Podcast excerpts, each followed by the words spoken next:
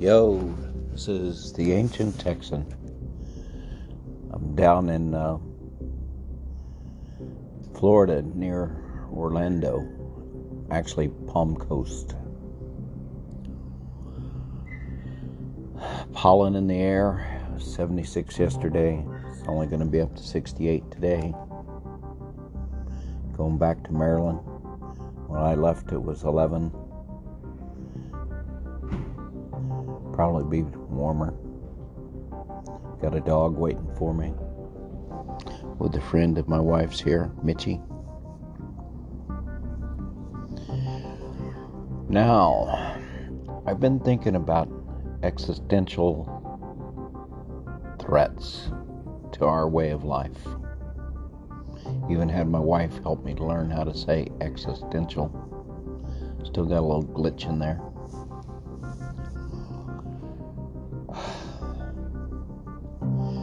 I started thinking, you know, what triggered the whole thought was um, the military, the military industrial complex is starting to rattle sabers again and stir up fear. And we're actually thinking of expanding our uh, aircraft to carry, we're calling it B 21s to carry uh, new modern bomber to carry bombs to Russia. We're also want to expand the number of nuclear uh, missiles and weapons we have. We're at 5,600 nuclear weapons right now. Russia at 6,500 and China uh, at least 200, maybe approaching 350, the military tells us. But there's a lot of rattling that we need more. We need the ability to kill more people. Of course, it's driven by fear and nationalism, all those kind of things. Irrationality, I might add. And I started thinking about, you know, is there anything that's bigger that, you know, could wipe us out? And I started just kind of listing a group here crop pandemics. That's certainly, uh, you know, a pandemic that hits one or more of our major crops. That could make life pretty bad. Genetic engineering gone awry, especially if it involves humans creating life, altering life. Artificial intelligence certainly has the potential to change life as we know it, and it's not necessarily for the best. You also could have pandemics that spreads among animals, humans, as we've witnessed, and it could be a lot worse than what we just experienced. Could be something that just wipes you out. There's like instead of you know a few percent die. It could be 99%, it could be 100%. And there's a lot of evidence that that was created in a lab. I think that's the prevailing experience, prevailing opinion of most experts now is that was created a lab in China. So we have asteroids that could hit our planet and wipe us out. I think energy still has to be on the list. We're kind of taking it for granted that we're going to switch to clean energy and it's all in our power, but uh, there's been a lot of problems in Europe. China is suffering major energy problems. Right now, I mean, you just, they've increased their coal supply, or they're trying to. I, I think we take that a little more I think it's a strong subset of uh, global warming. Is energy supply is pretty important, and we take it a little more for granted than I think we should. I think we should be invested in research for nuclear energy, uh, more thermal solar plants instead of the normal. But I mean, I think there's a lot of room there. That's for another podcast. Of course, we have the existential threat of global warming, drought, rising tides, storms, crop failures from that. And right there up at the top again, nuclear weapons. So we got this whole list. Now what's what's not on that list that's really really important? Think about that whole list. Maybe with the exception of the asteroid, and even that's not necessarily an exception. Every one of those things on the list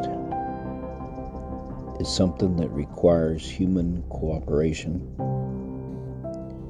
humans agreeing, getting along, treating each other with respect, human connection, love uh, is an important part of dealing with all of those problems.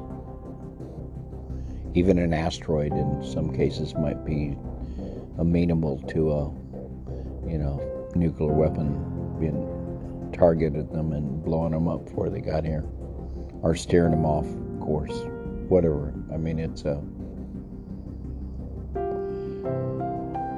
a, a obviously a difficult challenge, but doable. Nuclear weapons, that's all about humans agreeing with each other, getting along. pandemics, artificial intelligence, genetic engineering, crop pandemics. Even if you put stuff on there like uh, that's not on the list, that's not a, quite an ex, ex, existential crisis, things like obesity, obesity and Alzheimer's that could have, you know, could collapse our healthcare system. There's an element there of human concern, human development of individuals that's necessary to solve those problems. I'm increasingly convinced that most much of human illness is because of our mental condition and our anxiety and the stress we put on each other, lack of love. But all these big problems we have, we can't solve them without working together. And our Congress is kind of like the epitome of lack of cooperation. You can blame the other side because they do nothing. Like right now, we can blame the Republicans, but the Republicans in charge, there's pretty much all Democrats vote no, and when Democrats in charge, all Republicans vote no. But it's even worse than that. We've got to a point that we think the other side is the enemy and that we're doing something that's illegal to be in power. And that our vote actually doesn't matter, that we don't matter if we're a Democrat or Republican. Um, Romney just had a speech where he said characterizing the the laws that the Republicans had passed as being the same as uh, what was passed right after the Civil War was a gross mischaracterization, and he's he's probably right. Um, doesn't mean there's not a bad law in the lot there, but that characterization is is a way of saying the Republicans are all evil and that there is no serious concerns that they have about the voting process. Well, I don't think I didn't look into each of the laws and see if they're you know we both we mostly make a characterization about the laws because of what we feel about Republicans. It's not that we listen to each one and have a discussion. Because part of cooperation, in fact, the biggest part, is listening to people when they talk. Even if you know right off the bat that you're biased and prejudiced and you're not really giving them audience. You start out with listening and talking to yourself and trying to con- open up your own mind to the person talking to you and looking for their concern and understanding it. And it's more than just listening to their concern about the exact thing you're talking about. It's listening to their concern that's illustrated by what they're talking about. Listening to it, finding it, acknowledging it, respecting it, and then from that platform, we can talk about maybe there's other alternatives. And I think that lack of ability right now of connecting with others instead of living living in this polarized world is the existential threat to our civilization because all those other things can be addressed if we can learn to listen. Russia right now is saying we're not listening. You know, when the nuclear weapons were taken out of Cuba, uh, during Kennedy, it looked like the way that was portrayed is we told Russia take the weapons out or else, you know, kind of tough guy Kennedy, and we stood strong. Well, behind the scenes, it was actually a deal to take weapons, uh, the U.S. to take weapons out of Turkey, nuclear weapons, and they would take them out of Cuba because they didn't want nuclear weapons on their doorstep. Well, now we've put a ring of weapons around Russia, and these are weapons that, as I understand it, primarily shoot down uh, Russia missiles. They have 6,000 of them, so probably not going to shoot all of them down but we can shoot a lot of them down. And that gives us a decided military advantage. It gives us one up on them. And if you're Russia and you're wondering, well, how many can they shoot down and do, can they really destroy us and we don't have uh, mutual assured destruction? Mad. Wow, what an awful game mutual assured destruction. That's the game we're playing as humans. Both sides know they can completely annihilate the other side. Mutually assured destruction. Wow. What a god awful way of evolving as humans that the way we handle a problem is we let the other side know we can wipe you out. And they said, Guess what? We can wipe you out. Well, we're threatening that game with Russia. And as we keep putting in more nuclear weapons, and right now it's uh,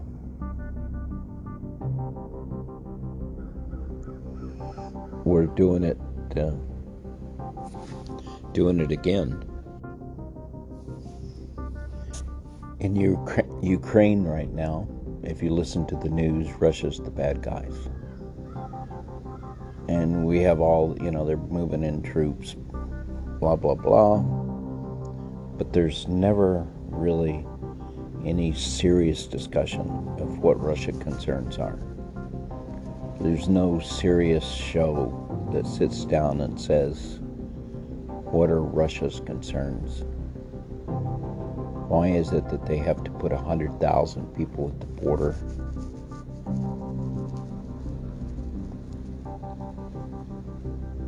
And threaten to invade Ukraine? Do they have any real concerns? Or we just label them as bad guys, Russian bad guys? It, it's the way the world is operating right now, and it is extremely dangerous. And I think that polarization and lack of the ability to compromise and see the other person and listen, I think that is our existential threat to humanity. Much greater than all the other stuff that we've got on the list. Makes every single situation worse. Anyway, that's my opinion on existential crisis.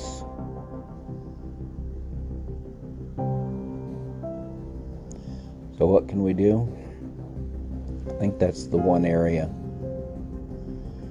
that individuals actually have a where the solution has got to come from. Every time you put comes out of your lips those Republicans, the Russians, the communists. Anytime you kind of package up a word like that, I do it with the Chinese. Communist. Doesn't mean you have to agree with them, like it, think it's okay. But you have to recognize that they're humans that need love. And you're probably not going to change them by putting them in a box and label them as the bad guys. I've known a couple of people in my life. One most one lady that I met at Tara Brach that does uh, meditation. When you're around her, you feel like she loves you. Because everyone feels like she loves them. Just just the tone of her voice when she talks to you. Um, I kind of have the same reaction to a friend of mine named Joan. But that's a short list of all the people I know.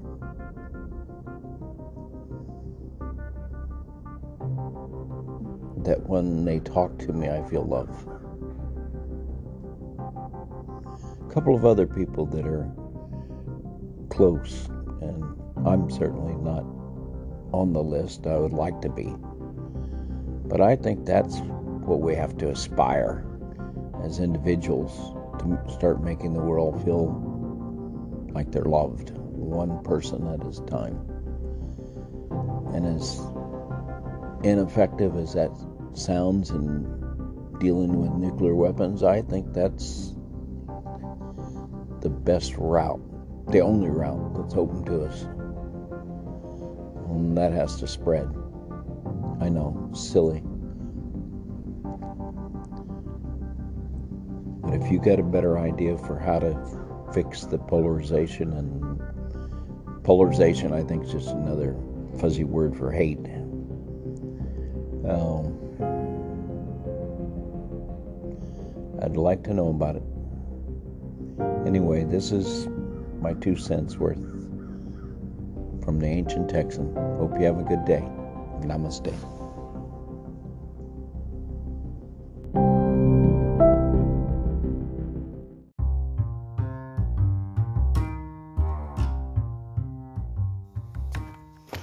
Yo, this is the Ancient Texan signing off. An earthling that believes we are all part of a worldwide web. We are all part of us. There are no thems. Namaste.